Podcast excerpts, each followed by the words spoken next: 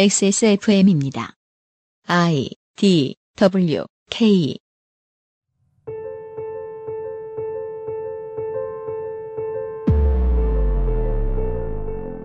도전, 챌린지 말고요. 전기를 훔치는 행위를 뜻하는 말입니다. 개발도상국에는 아주 흔한 일이라 이것을 조사하는 연구자들도 있지만 계획 정전 아니라 그냥 정전도 거의 사라진 한국 사회에서는 듣기 어려운 단어죠. 그럼에도 얼마 안가 우리 사회는 도전 문제에 대해 걱정할 일이 생길지도 모르겠습니다. 평창올림픽 후반기 목요일에 그것은 알기 싫다는 오늘 그리고 미래의 암울함을 이야기하는 둠스에 이어 두 번째 시간으로 꾸며드립니다.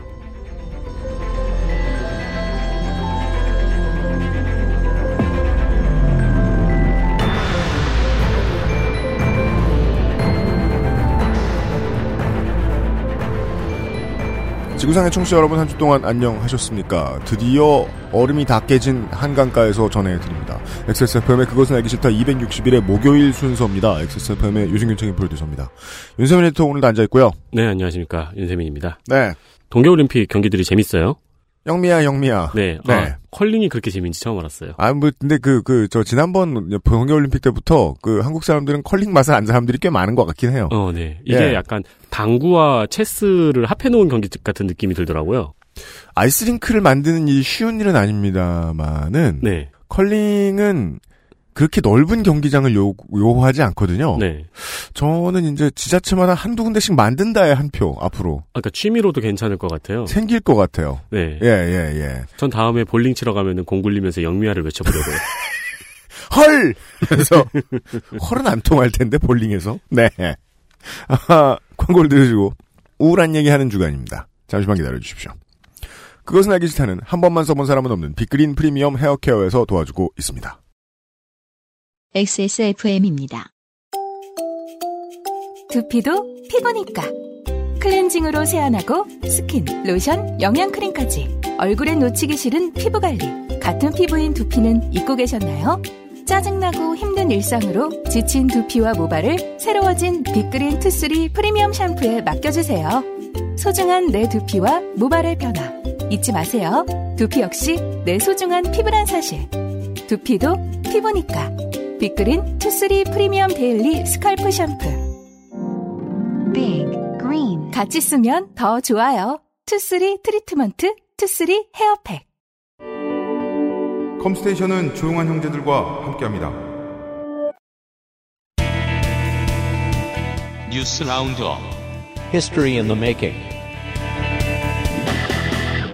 뉴스 라운드부터 합시다. 올림픽을 뒤엎을 만한 뉴스가 많습니다. 올림픽이 잘 되고 있는데도 불구하고요. 네. 어, 지난달 31일 대검찰청에서는 검찰 내 성추행 사건 진상규명 및 피해 회복을 위한 조사단을 발족했습니다. 그렇습니다. 그리고 21일 조사단은 의정부지검 고양지청 소속 김모 부장검사를 강제추행 혐의로 구속 기소한다고 밝혔습니다. 자, 부장검사 구속 기소. 한국에 없단 말입니다. 네, 듣기 힘든 말이죠. 네, 조사단 출범 후 첫 기소 사례입니다. 그렇습니다. 김모 부장검사는 회식 자리에서 부하 여검사를 성추행한 혐의이고 현재 혐의 대부분을 시인하고 있다고 합니다. 그렇습니다. 또한 조사단은 안태근 전 검사장의 성추행 의혹 사건에 대해서는 피해자에 대한 인사 조치가 실제로 있었는지를 중점으로 참고인들을 불러 조사하고 있습니다. 네. 지금은 검찰 내 성추행 등 성범죄에 관련한 제보를 이메일을 통해서 받고 있다고 하네요. 그렇습니다. 어, 관련된 뉴스 또 하나, 아, 알아두시면 아주 좋을 것 같은 거 하나 뽑아놨습니다. 네, 이 뉴스는 저도 그 스크랩을 해놨던 뉴스였는데 아, 그랬어요? 네, 유피님도 지- 찝어주셨더라고요. 네. 몰카 유포 피해를 입었을 때 그 삭제 비용을 가해자에게 물릴 수 있게 되었습니다. 이렇게 됐습니다. 성폭력 방지 및 피해자 보호 등에 관한 법률 일부 개정안이 20일 국회 본회의를 통과했습니다. 음흠. 개정안의 내용은 불법 촬영물 피해자에게 국가가 촬영물 삭제를 지원하고 이때 발생하는 비용에 대해서 가해자에게 구상권을 행사할 수 있도록 했습니다. 네, 가해자에게 구상권을 행사할 수 있도록 했다. 즉, 가해자가 어떤 처벌을 받든 간에 이건 다 물어줘야 된다는 겁니다. 그- 그리고 훌륭한 게 저는 국가가 일단 먼저 비용을 지원한다는 점도 그, 렇습니다 네 좋은 것 같습니다. 네. 추후에 추심한다는 거죠. 그 생각해 보니까 몰카라고 하면 안 되겠네요. 음흠. 대상은 불법 촬영물이고요. 상호 동의 하에 찍힌 영상물이라고 해도 무단으로 토고하거나 유포하면은 역시 불법입니다. 그렇습니다. 아, 이 손희상 선생의 87년 얘기를 들으면서 제가 느낀 게 있는데요. 그 노동운동이 한국 사회라는 산을 산의 정상까지 걸어 올라가는 게 너무 힘들어 보인다. 네. 예, 중턱도 못 온 것 같다. 라는 느낌이었잖아요. 네. 미투로 인해서 지금 움직이고 있는 인권운동은 산을 걸어 넘어간다기보다는 산의 높이보다 높은 해이를 몰고 오는 것 같이 보입니다. 그리고 이런 변화는요, 짧게는 이제 가해자들을, 지금 살아있는 가해자들을 처벌하겠지만, 장기적으로는 사회의 구조도 바꾸고 모습도 바꾼단 말이죠. 네. 지금은 상층부하고 하층부의 얽힘이 적은 업계, 네. 보통은 장기 고용 관계가 아닌 경우가 많죠.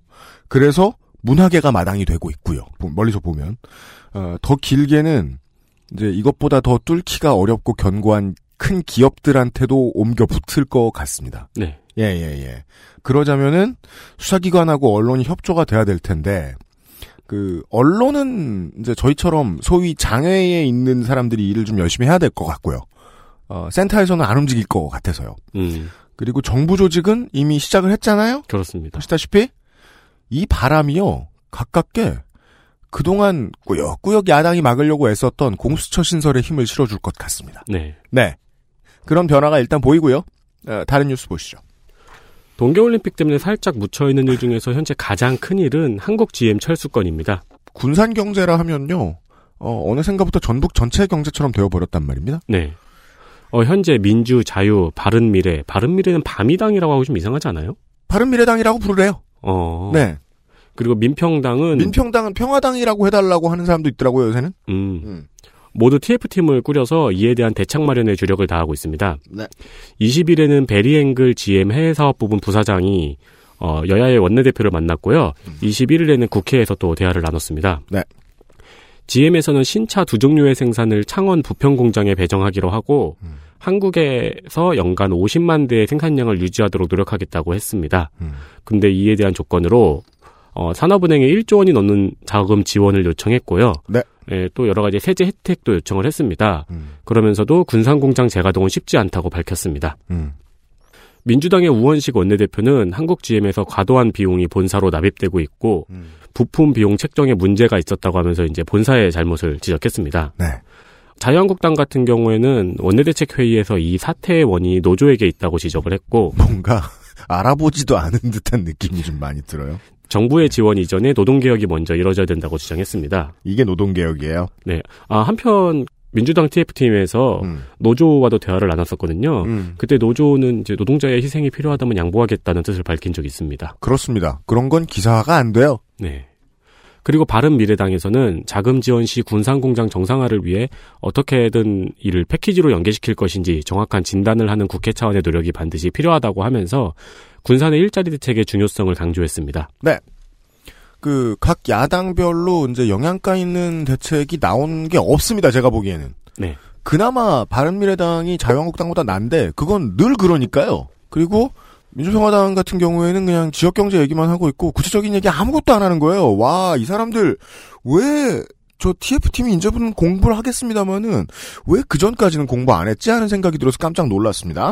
그 헤드라인들 올라오는 거 보면서 뭐 비슷하게 느끼신 분들 많겠습니다마는 제가 보기엔 정말 와 속 뻔히 보이네 진짜. 언젠간 갈 거면서 음. 그, 그 다른 나라에서도 많이 하는 거마비 더 뜯어가는 제- 전략입니다. 네. 예. 이걸 편들어주는 정치인은 어느 나라 정치인이냐고 물어보는 건 좀 간단하고 좋을 것 같습니다. 괜찮아요. 예. 이 GM 소속이냐, 당신. 이 문제에 대해서는, 아, 한국당하고 보수주의 왜곡이 좀 있습니다.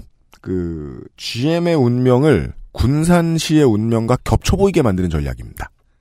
음. 근데 그게 아니야. GM은 그냥 가는 거죠. 그러니까 군산은 군산이고 GM은 GM이야. 네. GM이 사라져도 군산을 살리면 됩니다. 이게 국가가 할 일이고요. 아, 일단은 이제 군산을 고용 위기 지역으로 지정하기로 했습니다. 네. 그런 일이 생기면 보통 있는 게 실직자 및 퇴직자 고용 안정 자금이 좀 더 투입되고요. 네. 아마 지역 기업에 대한 자금 보조도 들어갈 겁니다. GM을 제외한 군산의 돈을 풀기는 푼다는 소린데 어디에 어떻게 돈을 쓰느냐가 포인트입니다. GM은요 주주인 산업은행에다가 돈을 더 꼬라박아 네. 우리한테 돈을 더 줘. 있을지 말지 고민할게. 그러면. 그러니까 이거 퍼준다고 만약에 했으면 야당은 글로벌 호구라고 뭐라고 하면 됩니다. 네. 입장 바꾸면 됩니다. 그리고 경제진은 주는 쪽이, 주는 돈이 적다고 뭐라고 했을 거고요. 근데 지금은 GM한테 돈을 쓰겠다는 게 아니고 노동자와 군산의 다른 기업들한테 돈을 쓰겠다는 전략인 거고요. 네. 이 방식은요, 어디서 이렇게 지적해 준 적이 있는지 모르겠는데 제가 보기에는 그 호주가 근저의 GM 홀덴 공장 폐쇄에 대응하는 방법을 참고한 것 같습니다. 네. 네. 그 호주 남부의 엘리자베스라는 도시에 있습니다. GM 홀덴 공장. 이젠 GM 홀덴 공장이 아니에요. 완전 철수한 게 작년 가을일 거예요. 반년도 안 됐습니다. 그, 그동안 호주 정부가 뭘 무슨 태도를 보여줬냐면, 가지 마라 붙잡는데 돈을 쓰는 게 아니라, 얘네 가고 나면 이 공장을 뭐 했을까에만 골몰한 거죠. 네. 그런 방식의 대책 그 TF를 만들어서 운영했던 걸로 알고 있습니다. 호주도 그 지금은 다른 다국적 자본이 나타나가지고 여기를 전기차 공장으로 돌리기로 하고 인수를 했습니다. 음. 근데 처음부터 호주 정부는 여기 전기차 공장으로 살 사람 찾아요라고 비즈니스를 하고 다녔다는 거죠. 음. 그 결과물이 이제 나왔다는 겁니다. 한국 정부도 비슷하게 따라갈 것 같습니다. 아, 하나 더 알려드리죠. 아, 학자금 아직- 다들 아직도 갖고 계시죠? 그럼요. 제가 몇 년 남았지? 아, 저 한참 남았습니다. 취업 후 상환 학자금 대출은 취업 후에 연 2,013만 원 이상의 소득이 생기면 상환하는 제도입니다. 네. 그러니까 이 정도 수준의 소득이 아니면은 상환을 안 합니다. 네. 제가 아직도 갚고 있는 일반 학자금 대출과는 다르죠. 음. 다만 상환이 유예된 기간에도 이자는 붙고 있습니다. 그러니까 음흠. 이 점을 조심해야 돼요. 네. 게다가 소득이 있을 경우에는 급여에서 원천 공제되는 방식입니다. 저는 이 방식이 아닌데 이렇게 걸려 계신 분들도 많은 것 같더라고요. 네. 원래는 이게 든든 학자금 대출이었던 걸로 기억하는데 2017년부터 그냥 취업 후 상환 학자금 대출로 이름이 바뀌었더라고요. 네, 그쪽이 더 맞는 말 같네요. 그죠? 든든 같은 소리 한다.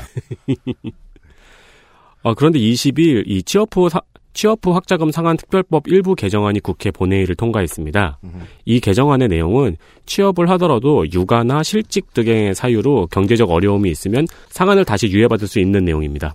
그, 그동안 이제 언제 졸업했느냐에 따라서 몇 가지 제약을 서로서로 따로 받고 있는 채무자들이 되게 많이 있었는데 이 데이터를 정리하는 게 핵심인 모양이더라고요.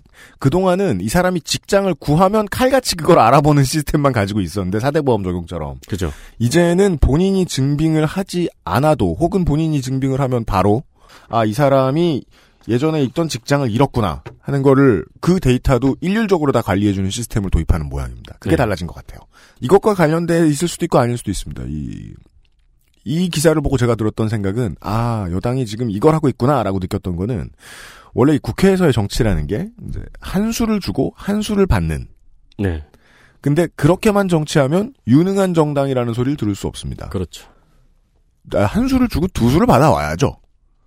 이 법하고 같이 올라갔던 법이 있었어요. 제가 더 눈여겨봤던 거는 사립학교 개정안이었습니다. 사립학교법 개정안이었습니다. 네. 이게 이제 이번에 골자는 뭐냐면 비리 문제로 뭐 만약에 폐교가 결정됐다. 이런 학교가 있으면 폐교되면서 정산이 되는 부동산하고 돈이 따로 있을 거 아닙니까? 네. 그게 다시 재단으로 돌아간다는 거. 음. 그걸 막으려고 했던 법안이었어요. 여당이 내놨던 법이었습니다. 이 법은 그래서 이제 비리사학의 재단으로 재산이 못 따라가게 하는 그게 골자고 한국당은 당연히 이 법을 결사옹위해야 되는 입장입니다. 네. 노무현 정권 때 촛불 들고 서 있던 이명박 박근혜를 떠올려 보시면은요. 그렇죠. 한국당 그러니까 한국당 측에서는 항상 가장 격렬하게 반대했던 15년 전만 해도 이게 제일 큰 문제였습니다. 네. 근데 지금은 조용조용히 하고 있어요, 되게. 그 여당은 여기서 힌트를 얻었거나 그렇지 않다면 얻어야 된다는 거죠. 교육 관련해서 개혁하고 싶은 게 있을 때 계속해서 지금 이번에 한 것처럼 이번에 알고서 이렇게 한 것 같아요. 사립학교법을 같이 들고 나서 협상 테이블에 올리는 겁니다. 음. 그러면 사립학교법은 그냥 두고 원하는 다른 건 얻을 수 있다는 거죠. 음. 얻기가 좀 편해진다는 거죠. 네. 그러면 사립학교법은 어떻게 하느냐? 인생은 장기전이죠. 예. 저쪽이 다른 카드가 없어질 때까지 긁어먹는다는 방식인 거죠. 네. 네. 지금 거기에 한국당이 휘말리고 있는 그림 일부를 보여준 것 같습니다. 제가 보기에는. 네. 이 당장 관련해서 제가 말씀드린 그 법의 주인공이 됐던 서남대는 앞으로도 아직 그 여당이 뭔가 할 수 있는 계기가 있긴 있을 텐데 그렇다고 해도 1차적으로는 어 서남 서남대 재단은 지금까지 축적해 놓은 비리로 인한 부를 모조리 다 뺏길 위험에선 1차적으로는 벗어났어요. 음. 네. 그게 이 법안 관련된 이야기의 뒷이야기입니다. 네. 아, 이 정도 뉴스가 있었습니다. 뉴스 라운드업 여기까지만 하겠습니다. 윤세민 에디터 수고했습니다. 네, 감사합니다. 그것은 알기 싫다는 업그레이드된 과일 건강해진 스낵 푸른액에서 도와주고 있습니다. XSFM입니다. 원적에선 복합 건조로 만들어낸 과일 그 이상의 맛. 오감 만족 과일 스낵 푸르넥. 스튜디오도 음질도 바뀌고 회사도 스폰서도 바뀌었지만 변함없이 좋게 된 사연들과 함께한 요즘은 팟캐스트 시대. 다시 시작할 수 있을지도 알 수 없던 요파 씨를 여기까지 오게 해주신 것은 좋게 된 여러분입니다. 청취자 여러분과 함께한 5년을 기념하는 시간. 요파시 200, 201회 공개방송. 2018년 3월 24일 오후 2시 30분 서울 지하철 2, 7호선 대림역 구로 아트밸리 예술극장에서 늘 그렇듯 인생이 고달픈 지구상의 청취자 여러분과 함께 하겠습니다. 티켓은 3월 10일 엑세스몰에서 예매를 시작합니다.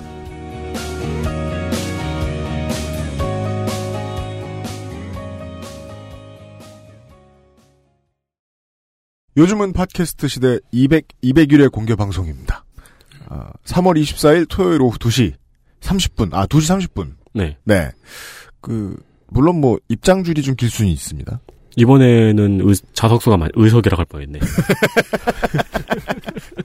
자석수가 많잖아요. 네. 법정 구속되시면 못 들어오십니다.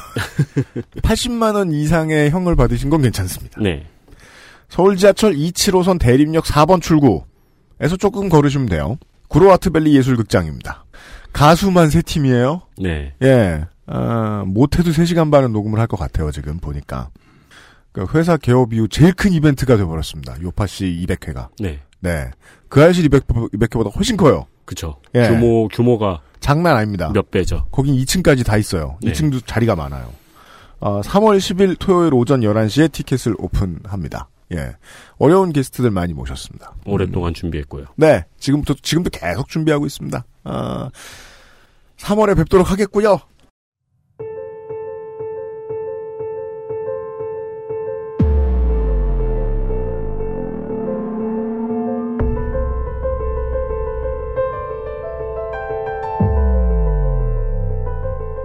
둠세이어. 스스로 멸망하는 인류의 이야기.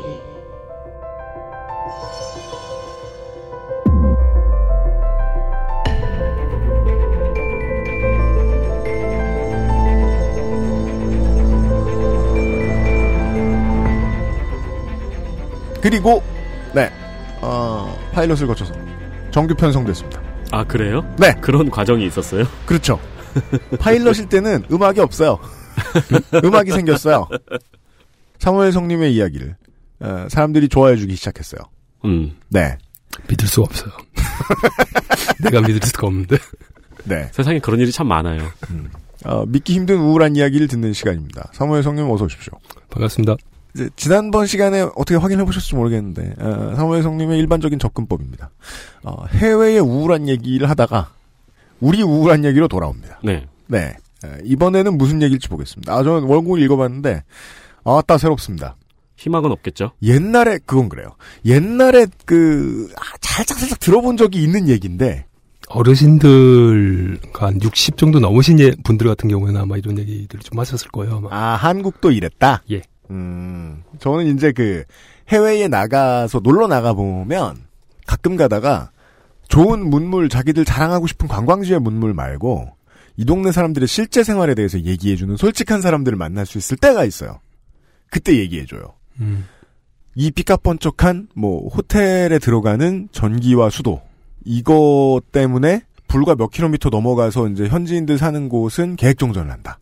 혹은 뭐 물이 공급이 안 된다. 네 그런 이야기. 그런 얘기는 많죠. 근데 우리가 이제 뭐 무슨 저 그 의류 광고 같은 거 요즘은 동남아에서 로케로 촬영을 많이 하러 갑니다. 네. 그러면은 그 호텔들 보면은 우리도 관광 가면 다 가는 호텔이거든요. 네. 물 없는 적은 없어요. 물이 없으면 분명히 나쁜 리뷰가 나왔을 거예요. 물 콸콸 나옵니다. 적당한 온도로 그죠. 되게 예쁜 부스 샤워 부스에서 그걸 공급하기 위해서 현지인들은 물을 못 써요. 음. 물만 못 쓰겠느냐? 기본적인 산업 인프라 뭐뭐 있죠? 전기. 가스. 근데요 전기가 불충분하죠? 가스 얄짤 없습니다. 그죠. 안 나옵니다. 안 나옵니다. 예. 이런 이야기들부터 좀 들어보겠습니다. 비자 신청할 때 할아버지 함자, 비자 신청자의 가방끈의 길이, 결혼 유무 등의 상세한 개인정보를 내놔야 비자가 발급되는 나라가 있습니다. 옛날에 한국도 그러지 않았나요? 한국 가방끈 길이 보고. 여권 신청할 때 그랬죠, 옛날에. 네. 아주 옛날에. 음. 뭐 한편에서는 어, 자아자판기가 있다고 알려진 나라입니다. 자, 자판기. 자아요? 예. 에고요? 에고 에고 자판기가 있어서 거기 가서 눈이 맑은 사람들은 그걸 거기 찾을 수가 가면 없다고. 자아를 찾을 수 있대. 그거 진짜 짱이네요. 우리가 맨날 그걸 찾고 있는데. 아니, 그거 찾느라고 쓰는 돈이 얼만데. 가면 자판기가 있어요. 오, 짱이네요. 힌두어만 배우면 아 힌두어 안 배워도 예 눈이 맑으면 된대요. 예. 점나 강에 들어가면 네 음. 인도 얘기입니다. 네. 비교적 저렴한 배낭여행을 즐길 수도 있고 뭐 자아도 찾을 수 있고 그래서 이제 겨울방학 맞춰서 많이들 날아가시는데 네. 겨울에 가시면 사실 개고생해요. 그래요? 예. 거기도 많이 춥습니까? 아니요. 그 비행기 표가 쌀 때는 사실은 뭔가 불편해서 그런 거거든요. 아 그렇죠. 예. 음. 안개가 엄청나게 껴요. 3m 앞이 안 보여요. 아 겨울 시즌은 예. 안개가 많은가 보죠 인도에는. 인도 북부가 엄청나게 안개가 깁니다. 음. 새벽부터 오전 늦게까지는 자욱한 안개 휩싸이거든요. 새벽부터 오전 늦게까지. 이제 보통 한 11시. 출근길부터 점심 먹을 때까지네요. 그렇죠. 그래서 보통 한 10시 정도에 일하는, 일을 시작하는 경우들도 있어요. 음. 안개 안개 심함. 때문에. 네. 어, 오전은 계속 사일런트 일이어가지고. 아니, 3m 앞이 안 보이는데 뭐 어떻게 할 거예요? 어. 아, 특히나 인도는 중소규모 교시, 도시들도 우리나라 출퇴근길을 방불케 하는 교통사정이잖아요. 그렇죠. 그 어떻게 운전하고 다니냐. 그러니까 이렇게 되니까 이제 여행자들 같은 경우에는 황당해지죠. 버스든 기차든 뭐, 암- 제대로 다니질 않으니까, 음. 뭐, 몇, 10몇 시간 연착, 30시간 연착은 일상이 됩니다. 음. 30시간 연착할 거면 왜 저- 시간이 정해져 있는 거예요? 그, 러게요 30시간 이상 연착하게 되면 캔슬돼요. 양심은 있네요. 하긴 40시간을 기다리진 않게 해준다. 음. 다행입니다. 그럼에도 불구하고 시간은 보통 겨울방이 제일 기니까, 대학생들은 이때 주로 인도를 찾아가죠. 음. 보통 이제 많이 찾- 아, 찾아가시는 곳들이 인도의 겐지스강변에 오래된 도시 바라나시라는 곳인데요. 네. 바라나시. 인도에서 그 겐지스강을 배경으로 하는 사진들이 나온다라고 하면 보통 이 도시에서 찍은 거예요. 그렇죠. 아 그렇군요. 네. 음. 이 오래된 도시에서 사람들이 먹으라는 거 먹고 마시라는 거 마시고 뭐 설사 좀 몇 번 하고 이러면은 좀 신기하게 신기한 게 눈에 들어오기 시작을 할 겁니다. 자 일단 자, 뭐. 그거는 어, 저는 잘 못 찾았는데 뭐 누구는 못 찾았다고 하고 아무튼 이 다시, 다시 잃어버린다는 게 문제죠. 제일 신기한 거는 그 얼음 몸통 두께의 철 케이블이 공중을 지나가요. 어, 어른 몸통 두께요? 예. 한 알음 정도 되겠네요, 그러면. 한 알음이 넘죠. 그 저는 지금 말로 설명하시는 걸 듣잖아요. 네. 어른 몸통 두께 이상의 무언가가 네.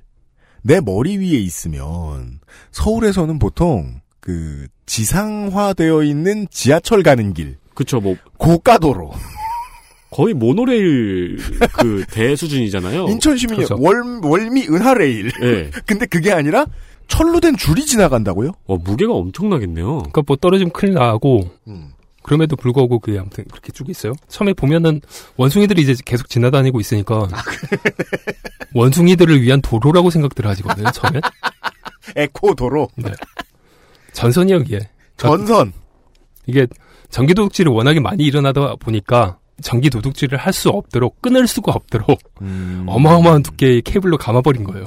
아, 어. 아, 그러면은 실제로 전기를 옮기는 케이블은 굵지 않은데, 그거를 싸고 있는 게 굵은 거예요? 그게 이제 강철 케이블로 이제 쭉 묶여가지고 있어서 음. 어. 끊을 수가 없게 만들어놨죠. 그러니까 뭐 공욱 피복이 있다면 그건 아주 바깥에 얇은 고무 피복이 들어가 있는 전선들은 안에 들어가 있고 음. 철제로 감아버린 거예요 케이블을. 아, 아. 전선에 피복이 감긴 일반 전선이 있고 그 위에 철제로 또 뭘 감아서 칼로 끊는데 수개월이 걸리게.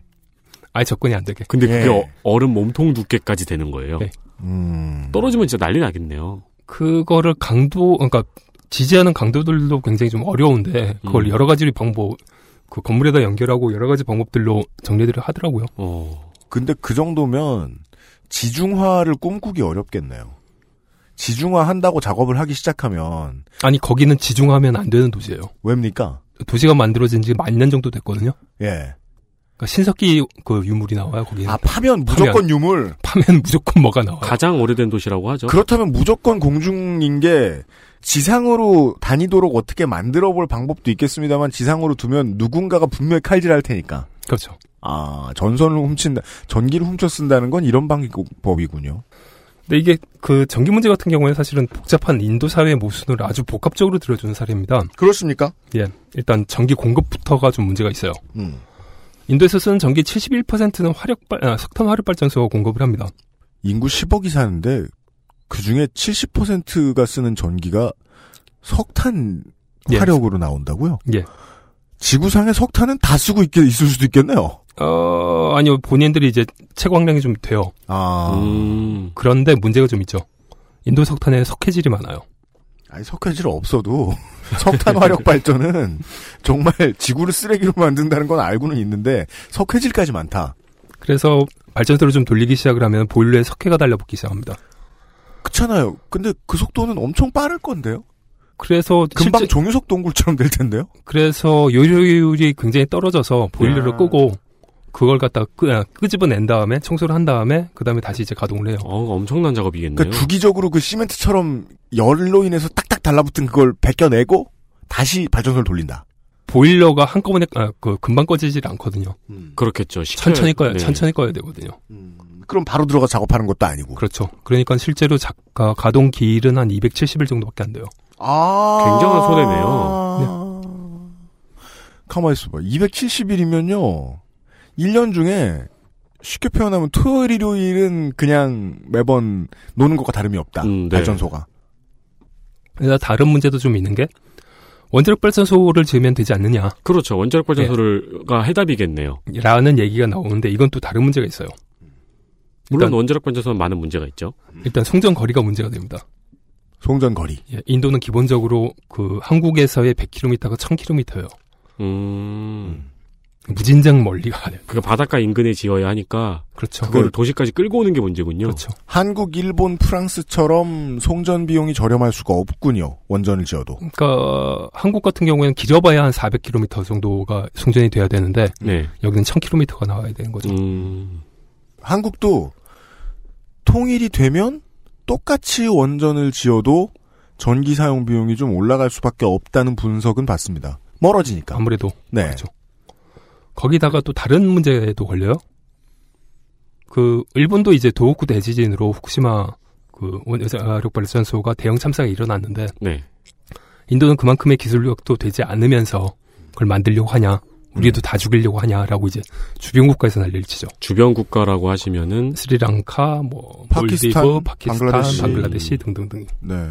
그게 또 원전이 빽빽히 들어선 우리나라 같은 나라에서는 이런 논의 한 지가 좀 됐고 네. 어, 이 위험한 걸 품고 사니까. 근데 처음 지으려고 하는 곳은 당연히 모두가 두려워하겠죠. 음. 그렇겠죠. 네. 그런 걸? 몇 개가 있긴 하지만 그 어떻게 가동되고 있는지도 잘 모른다 뭐 이런 얘기들이 나오니까요. 음. 국가적으로도 님비의 대상이겠고요. 그렇죠. 이 여기까지가 이제 공급의 문제라고 한다면 수요의 문제가 이제 걸리는데 수요의 문제는 훨씬 더 복잡해집니다. 첫 번째는 수요가 급속도로 증가하고 있어요. 수요가 급속도로 증가하고 있어요. 네. 인도는 21세기 들어서 어, 경제 성장이 굉장히 빠른 나라들 중에 하나죠. 인도는 제조업도 엄청 큰데 IT 산업도 엄청 크잖아요. 네. 뭐 IT와 관련해서는 할 말이 좀 많긴 합니다만 여튼 그 경제 성장의 기본적으로 필수적인 게 전기잖아요. 그렇죠. 그러다 보니 소모량이 엄청나게 늘어나고 있어요. 그런데 인도 같은 경우에는 누진제가 훨씬 그 다른 나라들에 비해서 훨씬 가파릅니다. 음. 가파르다. 그러니까 예를 들자면은 어. 어, 느 지점부터 가파르게 되느냐가 중요하겠죠. 처음 이제 쓰는 단계들 같은 경우에는 작은 텔레비전 흑백 텔레비전 하나 정도 보고 네, 전등 몇 개 좀 켜고 네. 그리고 전화기 충전한다 뭐 이 정도로 쓰면은 14인치. 음, 아, 14인치도 아니야 5인치 정도. 뭐 그 옛날에 구도방 같은 데 가면은 아, 그 저 쭉 긴 그 에일리언 머리 같은 TV. 네. 네, 네, 네. 예. 무슨 방? 그 뭐야 구두 구두방 같은 데 아, 가면은 아, 그래요, 그래요. 그, 맞아요. 런거 보고 계셨잖아요. 맞아요, 맞아요. 그 되게 갖고 싶었는데. 그 되게 운치 있죠. 네. 그지만 그것만 보고 TV를 보고 살라 그러면 죽어버릴 거예요. 얘네가 야, 이런 거 정도를 쓰면은 천 원이 안 돼요. 음. 전혀 안 돼. 월에 천 원이 안 돼요. 근데 여기서 이제 냉장고를 붙이고 그리고 텔레비전을 좀 이제 우리가 쓰는 텔레비전을 갖다 붙이고 거기도 뭐 에어컨 쓰겠죠? 어 에어컨 같은 경우에는 전기 어마어마하게 잡아먹죠. 그렇죠. 네. 네. 그래서 이 돌리기 시작을 하면은 몇 배의 전기 요금으로 튀어 오르기 시작을 합니다. 순식간에. 음. 자, 삶의 기본 백색 가전들이잖아요. 네. TV와 냉장고. 그것만 돌려도 전기요금에 허리가 휜다. 게다가 또 다른 문제도 있는 게 에어컨 같은 경우에는 사실은 아무리 돌려도 30도 이하로 안 떨어져요. 여름에. 아, 그럼 에어컨이 이렇게 온도가 되면 꺼지고 뭐 이런 게 아니고 그냥 계속 돌아가는 거겠네요. 그렇죠. 이러다 맞아요. 보니 음. 도전이 광범위하게 벌어지고 있는 거죠. 네, 전기도둑. 무한도전이요. 그렇죠. 무한 전기도둑. 인도는 원래 그 아까 말씀드린 이유로 공급 자체가 좀 불안정하다 보니까 상당 지역을 계획 정전하거든요. 지금도 네. 네. 블록 단위로 전기 안 주는 시간이 정해져 있고 시간표에 따라서 전기로 공급을 하는 거죠. 웃긴 게 어떻게 할까를 생각해 보면 계획 정전을 그 계획 정전 해당 지역에 살고 있는 주민들에게 알리는 방법은 어 동네에 방을 붙이는 방법밖에 없어요. 아 그거 저 시간표가 나와 있어요. 시간표가 나와 있는데 그걸 홈페이지에서 참고하세요. 그러면 정전된다면 뭐 못 보잖아. 아니 근데 이- 요즘은 앱이 있죠. 아니 근데 이게 네. 예. 오랜 시간 계속 계획 정전을 하고 있었고 그게 정말 계획적이라면은 다 신문에 나와요. 익숙하게 알고 있지 않을까요? 신문에 나와요. 그러니까 모르겠어요. 계획 정전이 과연 익숙해질 수 있는 문제냐. 저는 이번- 하도 어릴 때 겪어서 이번 달 계획 이번 달 저 그 정전 일정 네, 네, 이 신문에 나와요. 어릴 때 기억은 그게 나요. 그 TV 뉴스 지나가는 시점쯤에 지역 방송 화면으로 돌리면서 이번에 정전 어디 된다 음, 네. 라는 걸 알려줬던 기억이 나요. 저 어릴 때는 성남은 되게 신기하게 서울에서 그렇게 가까운데 난, 난시청 지역이거든요. 그래서 유선 방송이 필수였어요. 네. 그 유선 방송에서 맨날 알려줬어요. 음, 분당구 말고요. 네. 시골 같은 경우에는 이렇게 계획 정전을 할 때 전기 피복을 비키고 자기 집으로 땡겨오죠. 아. 전선에 전기가 안 흐르니까. 아. 그렇죠. 두 번이 있겠네요. 가스 아니 뭐냐 저 석탄 발전소가 석회질 치울 때 음, 네. 계획 정전할 때 그럼 어, 거기 그때는 이제 다른 도시에서 전기를 끌어오니까 아, 그때는 좀 상관이 없고 아싸 정전 이러면서 피복 벗겨가지고 음. 전기 끌어온다. 음. 그리고 도시 같은 경우에는 이럴 때는 계획 정지를 하는 시간이 워낙에 감시를 많이 해요. 그래서 이때는 못 하고요. 아, 훔쳐갈까봐. 예. 전기 훔쳐갈까봐. 예. 그래서 이제 대낮에 감시가 별로 없을 때 음. 도전을 할 준비들을 몽땅 다 해놓고 지역의 변전기를 망가뜨립니다. 아, 도전을 하기 위해서요? 예. 어렵네요. 이것도 간단한 일은 아니네요. 그러면 이제 변전기 수리를 위해서 그 지역을 개- 아, 정전을 시키거든요. 아, 지역 전체를 정전시킨다? 그러니까 뭐 마포구의 뭐 망원동이면 망원동 이 정도로 갖다 정전을 시키는 그 거죠. 동네의 변전소를, 그, 변전기를 갖다가 수리하, 변전기를 수리하기 위해서. 의도적으로 망가뜨리면. 예. 음, 이거 뭐, 오션스 11 같은 방법이네요. 그러네요. 그렇죠. 그럼 이때 그때 가가지고 연결을 쭈르륵 하고 시키는 거예요. 음, 예, 이거 워낙에 많이 하다 보니까 어 전봇대로 보면 무슨 그물이 쳐져 있는 것처럼 보여요. 아, 인도의 전봇대 워낙 훔쳐가기 위한 전선이 많이 연결돼 있어서요. 아, 그걸 방지하기 위한 장치가 아니 아니고. 어, 그게 아- 방지하기 위한 장치가 아니고 누군가 워낙에 이미 많이 알고 훔쳐갔다는 있어서. 거죠. 어, 그럼 보고 있으면 아, 저 정선들은 훔쳐가는 전기들 이렇게 그렇죠. 근데 동네 사람이 딱 보면 저거는 누구네 집, 저거는 누구네 집에서 뽑는 거. 그러겠네요. 알 수도 있을 거 아니에요. 그렇죠. 그거 이제 그 지역마다 그거 하는 전문가들이 또 따로 있죠. 잘하면 업자도 있겠어요. 예, 그거 하는 업자가 있어요. 어. 아, 당연히 있겠죠. 도전업자. 네. 유, 유재석. 2012년에 그 인도의 한 도시의 그 도전업자를 갖다가 주인공으로 한 다큐멘터리가 만들어져서 아, 그래요? 예. 꽤 인기를 끌었던 적도 있어요. 어, 도전업이라니. 두 번째로는 이 나라들, 예, 아, 인도의 그 정치적 상황도 이 도전이 광범위하게 벌어지는데 한몫을 합니다. 인도의 정치적 상황은 인도의 모든 상황에 한몫을 하고 있네요. 당연하죠. 정치가 빠지면 뭐. 근데 늘 인도 얘기를 하다 보면 늘 이 얘기가 나오는 것 예. 같아요. 그렇죠. 어, 그건 그래요. 정치권의 무능. 사회적 갈등 자체를 갖다 해결하기 하는 것 자체가 정치인데 네. 정치가 잘하고 있으면 문제가 해결이 됐겠죠. 이게 전기도둑질이 워낙에 많다 보니까 인- 인도의 전력청은 직원들을 동원해서 강도 높은 전기도둑 단속을 벌입니다. 그렇겠죠. 음. 거긴 전력청이군요. 우리나라처럼 그 공사가 아니라. 네. 어, 전기 도둑질을 한 것이 발견이 되면 무거운 과징금을 물리게 되죠. 그렇게 해야겠죠? 근데 이게 워낙에 광범위하게 벌어지고 있다 보니까 아, 동네 사람들 중에 과징금 때려 맞은 사람 진짜 많구나. 그렇죠. 근데 많으면 사람이 적으면 범죄자로 처리하면 되는데 네. 많으면 그들은 유권자예요. 그래서 지역 어, 국회의원 선거에서 항상 문제가 나오는 공약들이 과징금을 어떻게 좀 분납 편의를 어떻게 봐주겠다, 어떻게 탕감을 해주겠다 이런 게 이제 공약으로 나온 아니, 이게 거예요. 뭔가, 뭔가 뒤바뀌지 않았나요? 전기세를 낮추겠다고 공약하면 되잖아요. 그러니까 어, 그 음. 계속 이제 누진세가 그럼 계속 이제 높아지게 되는 거고 누진제가 음. 높아지게 되는 거고. 음, 의미가 없는 거군요. 예. 음, 그러니까 음. 정치에 이렇게 선심을 쓰다 보니까 도전 문제가 해결이 될 리가 없어요.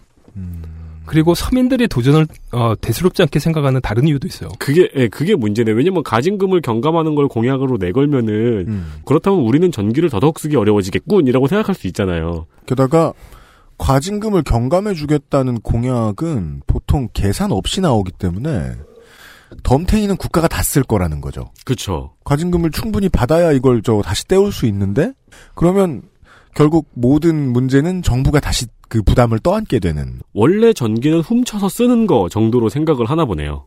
아, 에다가 제일 큰 문제가 다- 또 따로 있다니까요. 음. 이게 그 지역에서 힘 좀 쓴다고 하는 사람들은 전기세를 잘 안 내요. 전기요금을 안 내요? 예. 왜요? 힘이 세서? 힘이 세서. 발전합니까 지가? 그러니까 어, 비슷한, 그래. 비슷한 문화권인 네팔 같은 경우에 2008년도에 마오제이 공산당이 어떻게 어떻게 집권을 한 다음에 전력 문제를 해결을 하겠다고 체납자 명단을 공개하는 강수를 뒀어요. 아 공산당이 예. 예. 그랬더니 그 명단의 가장 위에 올라가 있었던 게 다 마오제이 공산당 지구당들이었어요. 음. 아 이- 진짜 강수가 됐네요. 인도도 그럴 것이다. 그렇다. 인도도 그렇죠. 뭔가 이거 저 이 문제를 해결해 보려고 전기 많이 갖다 쓰는 놈 누구야? 음. 체납 많이 하는 놈 누구야? 뭐 이렇게 얘기했더니 혹은 전기요금 많이 안 내는 사람 누구야? 했더니 다 지역 국회의원 동네 뭐. 지역 뭐 예. 이게- 유지들 국회의원들 이게 우리나라 아파트의 난방비랑 비슷한가 봐요. 난방비는 그 뚱치는 게 기술이라도 좀 편하죠. 그렇죠. 예. 여튼 이게 그리고 또 이제 뭐 여기에 다른 문제들도 좀 걸려요. 전기세 수납을 지역 전력청의 본부에서만 받았어요. 주도에 음. 있는 전력청 본부에서만 받아놓으니까 음. 그 전기세를 납부하러 어떤 노- 노- 농민들 같은 경우에는 3박 4일을 버스 타고 달려가야 되는 거예요. 어머. 그것도 2천원짜리 내려. 아, 아이고. 저 뭐냐 일부 지역에 아직 확충되지 않은 도로 인프라가 또 문제가 되는군요. 아니 비를 전력 고지서를 갖다 발급을 하고 네. 그리고 은행 갖고 내세우라고 하면 될 것 같다가 그렇죠. 그 도로가 문제가 아니죠. 3박 4일이면은. 그렇죠. 하긴 3박 4일 걸리는데 도로를 확충하기 이전에 그 지역 농협에다가 그쵸. 농협은행에다가 네. 받으라고 하면 아 우리나라는 모든 은행에 다 낼 수 있지 시스템이 문제인 거지. 시스템. 편의점에서 낼 수 있잖아 네. 그 이상한 관료주의가 좀 많아요. 인도 같은 아니 경우에. 그러니까 그럴만 하네요. 전기세 누진제는 엄- 올라가지고 전기세는 엄청 비싸고 있는 놈들은 안 내고 내려면 빡세고 그렇죠. 그럼 도전이 쉽네요. 그렇죠. 훨씬 더 쉬운 방법이죠. 음, 여기서 이제 이- 물어볼 만하죠. 도대체 얼마만큼의 전기가 도전이 되고 있는가? 음. 2012년에 영국의 국제개발처가 돈을 대고 미국의 미시간 대학교와 캘리포니아 대학 교수들이 대학원생들과 팀을 짜서 인도에 직접 가서 전기 도둑질에 대한 조사를 한 적이 있습니다. 보고서 정도씩이나 필요한 일이다 이게 리포트 제목은 Tip and Loss of Electricity in, in an Indian State. 인도 음. 어떤 주에서 발생하는 전력 손실과 전기 도둑질이었죠. 음. 음. 이 보고서에 따르면 일반적인 국가가 전력 송전을 하는 과정에서 발생되는 손실은 한 1%에서 2% 정도인데 그것은 이제 뭐 송전소의 뭐 높이 문제 뭐 이런 기술적인 문제들이라고 하죠 보통 일부 노후 시설 뭐 교체가 예상 교체가 지금 대기 중인 어찌됐건 간 에너지가 전달되는데 100%가 그대로 전달되진 않으니까요. 그렇죠 인도는 대략 30% 정도라고 합니다. 아, 이 그러니까- 모든 사람들이 아, 들러붙는 모습이 미니맵처럼 펼쳐집니다. 그러게요. 그러니까 이들의 실사 어, 그 결과로는 10% 정도는 이제 낡은 송전 시설 때문이고 아, 송전시설도 장난 아니게 나갔다. 그리고 이 낡은 송전 시설에다가 도전이 워낙에 광범위하게 이루어지다 보니까는 30% 정도가 된다는 거죠. 그러니까 도전은 전체 발전량의 5분의 1 정도가 도전이 되고 있다고 보면 되는 거죠. 저는 이걸 어떻게 상상하고 싶냐면, 그, 물론 한국의 모든 도로는 다 도공이 관리하진 않습니다. 민자도로가 많죠. 네. 매우 중요한 중추잖아요, 이것도. 네. 도로도. 도로에 만약에 5분의 1이, 어, 노후에서 관리가 안 된다. 라고 생각하면, 산업에 막대한 타격일 거거든요? 그렇죠. 고장난 차가 엄청 많을 거고, 아니 결적으로 그 나라 차의 사용 연한이 되게 느려질 거고 그리고 택배도 늦게 받을 거고 그리고 이 나라가 뭐 인구 300만 이런 나라가 아니잖아요. 그러니까 10억 인구의 국가의 에, 전기 공급의 20% 정도가 어, 날로 사라지고 있다 허공으로 실로 엄청난 저항. 실로 엄청난 임피던스. 10억의 왼손 네, 법칙 나 그러고서 오른손을 내밀고 있어요 아하 얼마나 심각해서 이거를 연구까지 해야 되는지 정도는 어느 정도는 이해가 됐습니다. 네. 아, 도전이 이 나라의 문화다 정도까지를 설명을 해주셨습니다. 음. 예, 광고를 듣고 돌아가죠. 그것은 알기 싫다는 용산의 숨은 보석 컴스테이션에서 놓아주고 있습니다. XSFM입니다.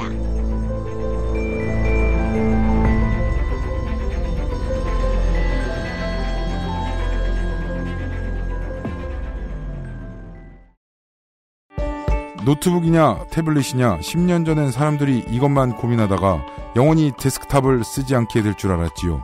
발열과 속도 저하, 활용도와 확장성의 한계에 부딪히기 전까지 말입니다.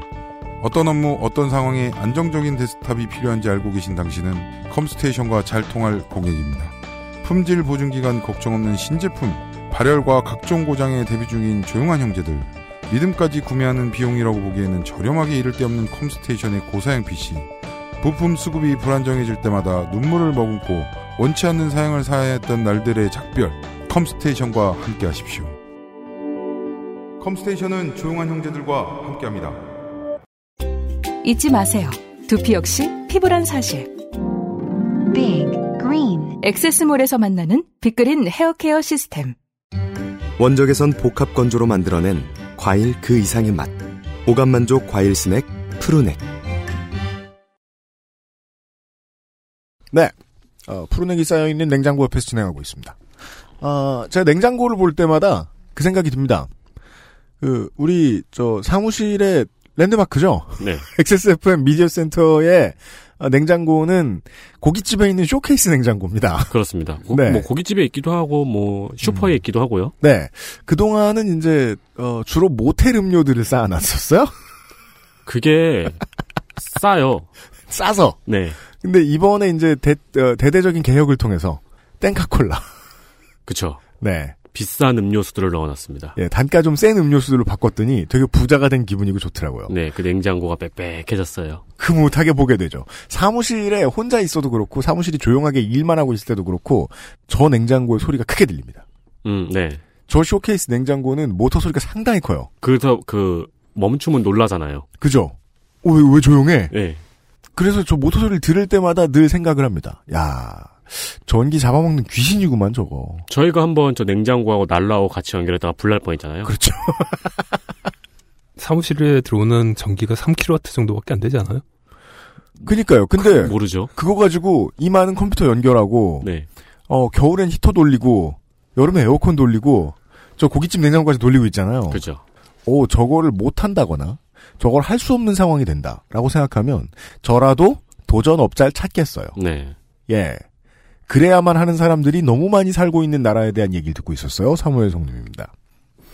음, 여기서 좀 이제 이상한 부분이 이- 이상하다는 생각이 좀 들지 않나요? 아, 다 이상해요. 이 아, 물론 뭐가 안 이상하다는 이상해요? 생각은 처음부터 들었어요. 상황에서. 그러니까 아, 도전 자체가 인도의 아주 심각한 사회적 문제인데 음. 이에 대한 연구를 인도에서 한 게 아니고요. 음. 미국과 영국이 했습니다. 아니, 지금 이 상황에서 겨우 그게 이상해요? 다시 침략하려는구만. 양아치들. 왜, 왜일까요? 이게 인도에서만 볼 수 있는 문제가 아니에요. 아, 그래요? 경제 개발이 막 시작한 나라들에서 일반적으로 벌어지고 아, 있는 하긴, 문제예요. 당연하겠죠. 인도에서만 벌어지는 문제일 리가 없겠네요. 그러니까 그 이제 서구권에서는 경제 원조를 위한 전략이 필요할 때가 많거든요. 네. 예. 그것도 그렇고 본인들이 이제 뭔가를 진출을 해야 될 때 정책과 관련된 부분을 어떤 것들을 갖다 고려를 해야 될까? 음, 뭐 여러 가지 이유들이 좀 있는 거죠. 하다못해 버거킹이 거기 진출하려고 해도 음, 네. 예. 전기가 없대는 알아야. 그렇죠. 아, 기업들을 위한 보고자료 역할을 하겠군요, 이건. 그렇죠. 네. 미국과 영국의 기업들의 경쟁력들 자체를 또 높여준 부분으로 작동을 하거든요. 그러니까 국가가 이런 것들을 해야 되는 거죠. 그렇죠. 음, 어. 국가 전력 공급 체계에 대한 물리적인 해킹이 인도의 사례라면 정책을 해킹하는 사례들도 있습니다. 정책을 해킹한다고요? 인도 위에 있는 인구 비슷한 나라 중국입니다. 중국. 예. 중국 아. 역시 전력의 70% 정도는 석탄 화력 발전소로 만들어요. 그래서 지금 저희 눈앞에 저렇게 뿌연 거군요. 어, 다음 달 정도가 제일 이제 피크로 올라가죠. 그렇죠. 그렇다고 또 중국 보고 핵발전소 만들려고 그러면 우리나라 옆에 지을 거 아니에요. 그건 더 무섭잖아요. 북한 바로 위에. 예. 근데 이게 미세먼지가 우리만의 문제가 아니라서 중국도 굉장히 많은 노력들을 하고 있습니다. 그럼요. 제일 요즘 못 뭐- 살겠는 건 중국일 테니까요. 베이징도 요즘 뭐 훨씬 더 나아졌다라고 하니까요. 네. 그러다 보니 요즘 만들어지는 화력발전소들 같은 경우에는 모두 미세먼지를 적게 배출하는 최신 기술이 도입된 발전소들이에요. 음, 네. 근데 이, 이 최신형 발전소들은 내몽골, 신장 위구르 같은 지역에 먼저 만들어지고 있습니다. 음, 음, 그리고 최신 뭐 이런 얘기들이 붙으면 기본적으로 비싸죠. 네. 네. 전력 단가가 일반 화력 발전소에 비해서 훨씬 더 높아요. 와, 애- 아, 애플에서 만든다. 아, 그러니까 건설 단가가 비싸진다. 네. 그리고 또 그 내몽골 신장 위구르 지역을 찝어서 말씀을 해주셨는데 기업들이 여기까지 가야 되잖아요 또. 에다가 또 다른 게 하나 더 붙죠. 일단 이- 이 동네는 해발 3,000m 이상이거든요. 네. 그러면은 자 또 자재를 옮기는 트럭들의 아슬아슬한 운전길이 상상이 됩니다. 길부터 먼저 닦아야 되고 그리고 밥이 잘 안 되잖아요. 밥이 안 되는 게 문제가 아니라 이제 인부들이 고지자궁 훈련을 하고 올라가야 되는 거죠. 밥은 해서 올라가도 돼. 밥이 설익잖아요. 그 굳이 아, 햇반 같은 거 갖다 주면 되죠. 네. 굳이 기압 센 데서 밥하고 있지 않아도 되는데 아 처음에 자재 올려보내는 도로 닦는 일부터 해서 다 비용이네요. 그렇죠. 네. 그러니까 당연히 훨씬 더 비싸지겠죠. 음, 훨씬 비싸겠네요. 예, 전기세가 훨씬 더 비싸야 될 텐데 이 지역은 전기세가 거꾸로 싸요. 왜요? 이 지역이 소수민족 거주지인데다가 독립운동을 하는 조직들이 아직까지 활동을 하는 지역이거든요. 정치적인 이유가 있군요. 예. 전기요금이 저렴한. 독립운동한다고 하면 탄압만 한다고 해가지고는 이게 문제가 해결이 되는 게 아니잖아요. 그죠? 음. 그러면은 다른 걸로는 대충 때려 막아도 되는데 군대를 내려보내는 비용까지는 좀 부담스럽거든요. 아니 뭐 때려 잡아도 뭔가를 갖다가 그 당근은 적당히 던져줘야지. 그러니까 음, 당연한 얘기네요. 인프라가 컨트롤하죠. 인프라가 되는군요. 네. 게다가 이 소수민족 승질나게 해서 군대를 내려보낸다. 중국은 이제 그거 부담스러워서 어. 못합니다. 네. 국제사회에서 보는 눈이 너무 많으니까. 그리고 너무 많이 해서요. 그 기본적으로 전기는 어느 나라든 전기 그 요금 체계 자체가 단일한 경우는 없어요. 네. 그러니까 대체로 농촌은 저가에 집어넣고 한국도 여러 가지 단계를 가지고 있죠. 네. 도시는 높은 가격에 공급을 하죠. 음. 그리고 뭐 우리 같은 경우에는 공장에 훨씬 더 싼 값에 전기들을 갖다 집어넣잖아요. 그리고 농업용이 제일 싸고. 네. 예, 우리나라도. 그러니까 이게 산업용 전기를 싸게 주는 이유는 사실은 그 한국 경제에서 수출이 차지한 비용이, 아, 비중이 워낙에 높다 보니까 음. 일종의 정책 보조금 형태들인 거죠. 음. 국가 입장에선 전기 많이 쓰는 회사가 고용을 많이 하고 음. 또 기업 운영을 잘해서 돈 많이 벌어가지고 법인세 많이 내면 네. 그러면은 전체적으로 이- 이득이 되니까 네. 전체적으로 그렇게 하는 거죠. 사실상 세제 혜택 같은 겁니다. 중국도 이제 부자인 지역과 가난한 지역, 국가의 주류 구성원과 문화적, 인종적 차이가 있는 사람들이 하나의 국가 틀로 있다 보니까 삐그덕거리는 부분들이 많은 거거든요. 음. 그래서 소수민족에 대해서 뭔가 우대 정책들을 갖다 펼치고 있는 거죠. 근데 요즘 아주 핫한 음. 암호화폐 채굴장의 75%가 전 세계 채굴장의 75%가 이 지역에 있었다고 합니다. 어느 지역? 내몽골. 내몽골, 신장 신장 위구르. 위구르, 음, 티벳. 이건 되게 유명한 얘기죠. 몽골 근처로 가면 요즘은 국경지대에 공장 같은 거 있으면 다 채굴하고 있다. 전 세계 그래픽 카드의 75%가 거기 있다. 그러니까 대만에서 바로 내몽골로 내보낼 수도 있어요. 예. 아, 진- 실제로 그렇겠네요. 네. 네. 음. 블룸버그 신에너지 금융연구소는 2016년 비트 코인 채굴에 소모된 전력량이 25.5 테라와트 시라고 분석을 했는데 20.5. 예. 네. 중국 업체들이 2016년에 사용한 전력량만 15.4 테라와트 시에 해당한다고 밝혔어요. 딱 75%. 이 정도면은 약 한 인구 1,700만 명 정도인 국가가 쓰는 전기예요. 오로지 비트코인 채굴 하나의 목적으로만. 어, 비트코인만 채굴한 거는 아니겠죠. 뭐 다른 암호화폐들도 여러 가지가 있으니까. 아, 그렇죠. 네. 그러니까 알트코인도 채굴을 했겠죠. 네. 네. 뭐 중국은 워낙에 크니까 전기 소모도 커요. 작년 발전량이 6,000 테라와트신가 그렇습니다. 네. 거기서 저 정도면 무시할 만한데 음. 문제는 제일 비싼 전기였다는 거예요. 그 전기들이요. 예. 그러니까 아. 소수민족 독립운동 하지 말라고 꼬드기기 위해서 음. 비싼 전기를 가장 싸게 주고 있었던 거죠. 음. 아, 그런 일부러 싸- 전기세가 싼 지역에 들어가서 채굴장을 차린 거군요. 그렇죠. 아, 우리나라- 그럼 채굴장을 차린 입장에서는 정치적인 이유로 저쪽에 전기가 싸대. 절로 가자. 라고 했던 거다. 우리나라에서도 채굴장이 산업용 전기세를 내고 있던 게 문제가 됐었잖아요.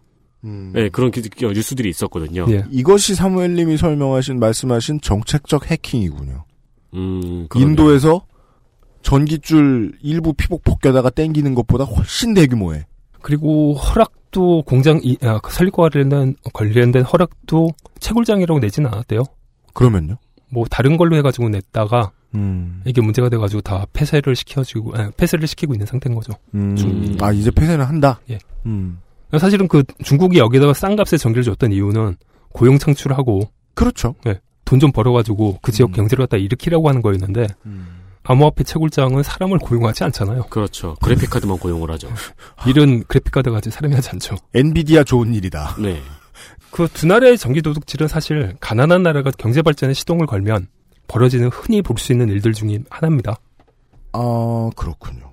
물론 비트코인 채굴이라는 건 워낙에 독특한 최근에 나타난 경향이라 네. 모르겠습니다만은 그 전에도 정책적인 이유로 이 동네의 전기요금을 싸게 어떤 나라가 해줘 그러면은 어떤 기업들이 어 그냥 저기 가자 우리 라고 해서 거기에 고용 늘려주고 그 대가로 전기 싸게 쓰고 이런 일은 많이 했겠네요. 음.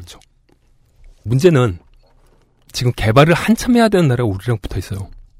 한국이랑 붙어 있는 나라는 사실상 없습니다만 붙어 있는 어떤 조직이 있죠. 아 비국가 네, 비국가가 하나 있죠. 그러니까 한국이랑 붙어 있는 나라가 중국이라고 할 수도 있죠. 거기도 우리 국토긴 하니까요. 아, 네, 그렇습니다. 아, 그렇구나. 네, 불법 점거를 당하고 있을 뿐이지. 이북오도 옆에 한 나라 있죠. 네. 네. 쌀밥에 고기 굽 먹는 게 국가의 지상 과제라고 하는 데죠. 그렇습니다. 아, 거기가 이제 개발해야 되는군요. 작년 한 해 계속 아, 한해 내내 계속되었던 북한과의 치킨 게임이 평창 올림픽을 기점으로 해서 끝나가려고 하고 있습니다. 그렇습니다. 올림픽 이후 이- 몇 개의 이베, 아, 이벤트들이 이어지고 남북 교류들이 늘어나겠죠. 음. 아마 개성공단도 다시 가동될 가능성도 있고요. 네, 저희 방송에 몇 번 말씀드렸죠. 민주정부 시절에 남북 교류 협력에서 우리 쪽 당국자들이 항상 우려했던 거는 정책에 대한 해킹, 암호 채굴장과 같은 것들이 북한에 들어선 것들을 갖다 막는 거였어요. 음. 아, 그래서 이제 그 개성공단 들어설 때 남쪽 기업들을 굉장히 까다롭게 선택들을 했었죠. 음, 북이 원하고 있는 거는 지금 북이 원하고 있는 거는 사실은 조금 더 나아간 경제 협력이죠. 왜냐하면 다 차단돼 있으니까. 음, 근데 이 본격적으로 경제 협력에 들어가게 된다면은 사회 기반 시설 자체를 갖다가 다 제공을 해야 됩니다 우리가. 네. 지금까지 이제 그 개성공단만 통해서 경제 협력을 해왔던 거는 이 본격적인 사회 시- 기반 시설을 제공하기 이전의 관계를 만들어 놓기 위함이었잖아요.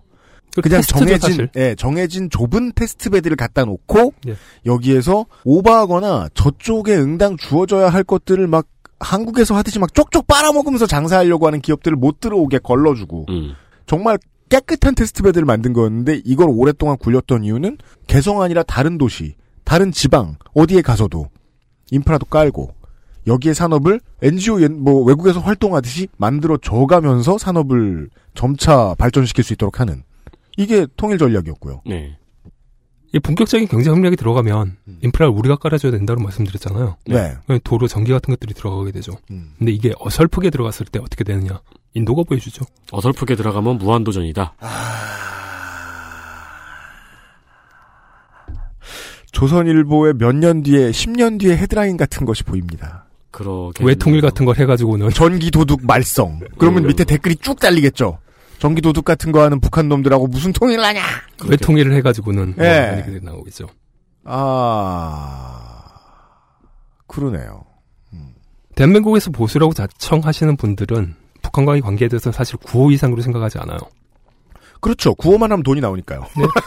뭘 더 고민합니까? 그리고 또 표리부동하기까지 하죠. 지금 뭐 평창올림픽이 아니라 평양올림픽으로 하고 계시는 분들이 나 지난- 의원이요. 네. 지난 아시안 게임 때 어떠셨어요? 북한 응원하셨어요. 아 북한 응원하셨잖아요. 열심히 응원했죠. 예. 그리고 논의가 일정 이상의 디테일을 담지 않고 척화파, 주사, 아, 주화파 뭐 이런 형태들로 나눠져 있으면 야당 해먹긴 참 쉬워요. 네. 그리고 지금은 이제 야당에 있는 주사파들이 낄 거예요. 저건 남자 얼굴을 하고 있다니 김정은이네. 이러면서 그러니까 그 어느 의원처럼 이제 그 어, 그 사진 찍는 퍼포먼스 같은 거 하고 뭐 이러면은 네. 하태경 버릇 개 못 준다. 그러면 이제 사실은 거기에 무슨 전문성이나 지, 어, 뭐 지혜 같은 거 필요하지 않잖아요. 음, 네. 음, 중요한 중요한 포인트네요. 아, 네. 지지자들은 되게 좋아하겠죠. 쉬운 메시지는 전파하기도 쉽죠. 예, 음. 그러니까 전문성 없는데 통일 관련된 이야기를 하고 있으면 결국은 통일을 방해하거나 경제 발전을 저해하는 결과밖에 안 가져온다. 근데 문제는 그게 이게 벌어질 일들 자체를 갖다 우리가 방치라는 결과들이 된다는 거거든요. 앞으로 벌어질 일을. 그렇죠. 그리고 무엇보다 이게 그러니까 이런 식으로 이제 반응들을 하면 공포 마케팅을 하기 좀 좋습니다. 음. 그럼요. 네. 네, 예를 북한이 뭘 들자면 가져가고 뭐. 뭘 가져가고 뭐 통일 비용 같은 거. 음. 근데 서독이 통일 비용을 어마무식하게 지불했던 거는 네. 서독 회사들이 동독 회사들을 인수한 다음에 음. 폐쇄시키는 바람에 정부가 어, 저기 실업급여들을 많이 지불을 해야 됐던 거가 제일 큰 원인이었어요. 어, 음. 저 옛날에 먼 나라 이웃 나라에서 그 우리 왜 금지어예요? 음. 그래요? 네. 가까, 가까운 나라 남의 나라에서 네. 그 서독 사람들이 동독 사람들한테 엄청 엄청 모질게 대했다는 뭐 그런 음. 컷을 본 기억이 있는데 네. 그게 사실은 동독에서 멀쩡하게 굴러가고 있던 공장들을 네. 그 비슷한 경쟁 어, 그 경쟁 업체를 갖다 키우겠다고 생각들을 하니까 뭐 유리 제조 공장이라면 서독의 유리 제조 공장에 가서 인수를 한 다음에 폐쇄를 시켜버렸죠. 음, 그러니까 일반적으로 이제 뭐 경영에 대해서 그렇게 긴 관심이 없으면 인수합병하면 회사를 키운 다음에 생산량을 두 배로 늘리는 줄 아는데 보통 인수합병하면 상대를 인수합병해서 없앱니다. 그렇죠. 자 문제는 이런 형태들로 얘기를 하다 보니까 통일 비용의 구체적인 얘기들 같은 경우는 해본 적이 없어요. 음. 아, 이 주제네요, 이게. 오늘의. 음. 우리는 통일 비용을 연구를 시작도 안 했다. 국가든 개인이든 무엇을 할 것인가를 두고는 고민들을 많이 하죠. 음. 근데 실제로 뭘 하려고 하면 음. 어떻게 해서 무엇을 추구를 한- 할 것인가를 결정을 한 게 사실은 더 어려워요. 네. 무엇을 할 것인가가 문제가 아니라 그렇죠. 아니 무엇을 할 것인가는 댓글 다는 사람도 알 수 있고 저 같은 시사나부랑이 막 떠드는 사람도 알 수 있어요. 실무에 들어갔을 때의 문제지. 그럼에도 불구하고 지금 현재 벌어지고 있는 모습들은 음. 친북이냐 반공이냐를 묻고 있는 분들이 사실은 주도를 하고 계시죠. 네. 친북도 반공도 TV는 좋은 거 봐야 됩니다. 음. 냉장고는 집에 있어야 돼요. 인류 역사를 놓고 보면 예상되는 미래가 있음에도 불구하고 이를 대비하지 않으면 항상 센 이자로 추심을 당하게 됩니다.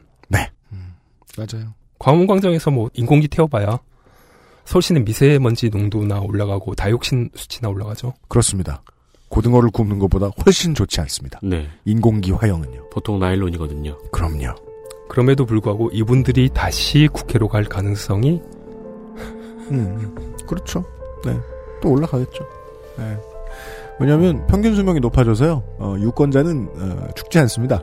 늙을 뿐이죠. 네. 그리고 보통 사람의 생각은 바뀌지 않죠. 네. 이런 이야기인가요? 예. 네. 그것은 알기 싫다는 면역 과민 반응 기능 개선에 도움을 줄 수도 있는 바이로메드 알렉스에서 도와주고 있습니다. XSFM입니다.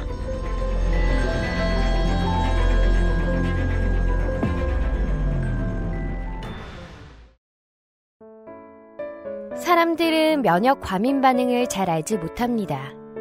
그러나 우리가 말할 수 있는 것은 단 한 가지. 알렉스는 면역 과민 반응 개선에 도움을 줄 수 있는 건강 기능식품입니다. 혹시 광고를 듣고 계시는 본인이 면역 과민 반응이라고 생각하신다면 알렉스가 당신에게 도움이 되어 드릴 수 있다는 말이죠. 비싸서 안 사시겠다고요? 그럼 당신이 지금까지 그것 때문에 쓴 비용이 얼마인지 계산해 보세요. 개성공단이 재개가 되겠죠? 그렇죠. 네. 그러면은 그때도 또 똑같은 고민을 해야 되는 거네요. 그렇죠. 들어가는 업체를 다시 선정하는 것과 음, 다시 인프라를 깔아주는 것과 음, 아니 일단 망한 회사들부터 다시 회생시키는 네, 예, 것도 회생시켜주고. 그죠. 물론 그 이제 CEO들은 어, 한 번 불에 된 적이 있기 때문에 박근혜 정부라는 네. 그 문제에 자유롭고 싶다고 생각해서 아마 다시 안 들어갈 가능성이 좀 높고요. 음. 예. 그냥 다른 저, 중, 저, 동남아 쪽과 거래를 트는 쪽을 택할 가능성이 높고, 새로운 기업들을 구해야 되고요. 기업 망해 나간다고 그렇게 질질 따더니. 그리고 다시 이제 고생고생해서, 일단 개성공단을 다시 열어야죠? 네. 개성공단을 다시 열면, 거기에서 또 무슨 일이 있었느니, 무슨 일이 있었느니, 북한에 뭘 퍼주느니, 저러느니 하면서 하태경 의원과 김진태 의원이 할 말은 뻔합니다. 그걸 받아쓸 보수 언론의 행태도 눈에 선하고요. 월급이 얼마라느니 전부 다 북한 군대로 간다느니 네. 그걸 그때그때 방어해주는 것보다 훨씬 중요한 가치의 일들에 대해서 오늘 고민을 해볼 수 있었습니다. 개도국은 도전이 있고요. 네 수도도 깔아야 되고, 도로를 만들다가 무슨 일이 생기고요. 정책은 인간의 욕망과 충돌할 수밖에 없거든요. 그 인간의 욕망을 건드려서 어, 정책을 뒤로 나가게 하려는 무수히 많은 세력과 한참을 싸워가면서 해야 지금 될까 말까 한 일이군요. 그렇죠. 예. 그런 의미에서는 통일 이후는 돼도 암담하고 된 이후도 암담하다. 되기까지도 암담하고. 예. 아, 물론 이걸 염두에 두고 나가면 괜찮을 수도 있겠습니다만은 그래서 한번 찔러드려 봤습니다. 이런 이야기였습니다. 네. 저희는 이제 남들이 정치 얘기할 때 스포츠 얘기하는 사람들이라 어, 올림픽 때는 올림픽 얘기 자제합니다. 네. 네, 그냥 영미야로 마감합니다. 예. 내일 이 시간에 다시 한번 이런 암울한 얘기를 들어보도록 하겠습니다. 사무엘님과 같이 인사를 드리죠. 유승균 PD와 윤세민 에디터 내일 다시 돌아오도록 하겠습니다. 사무엘님 내일 다시 네, 뵙죠. 수고하셨습니다. 내일, 아, 내일 다시 뵙겠습니다. 네, 듣느라 수고하셨습니다. 감사합니다. XSFM입니다. I D W K